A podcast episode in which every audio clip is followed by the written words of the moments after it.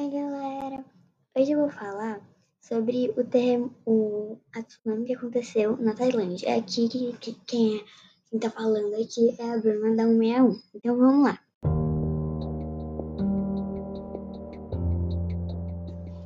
Então vamos começar a falar da tsunami.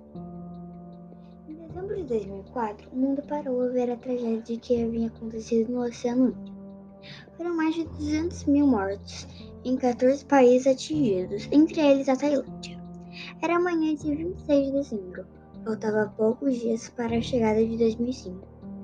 Quando as pessoas perceberam que o mar de Pibi havia recuado muito, ninguém imaginava que aquilo era um sinal de um desastre que estava prestes a acontecer.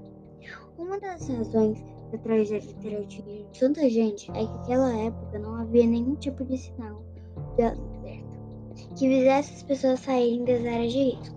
Por isso as ondas gigantes chegaram e pegaram todos os prevenidos. Antes do tsunami em Pibi, o local era cheio de grandes hotéis e resorts. Com a tragédia foram surgindo aos poucos pequenas pousadas sem grande estrutura, mas com, mas com o tempo apareceram hotéis melhores.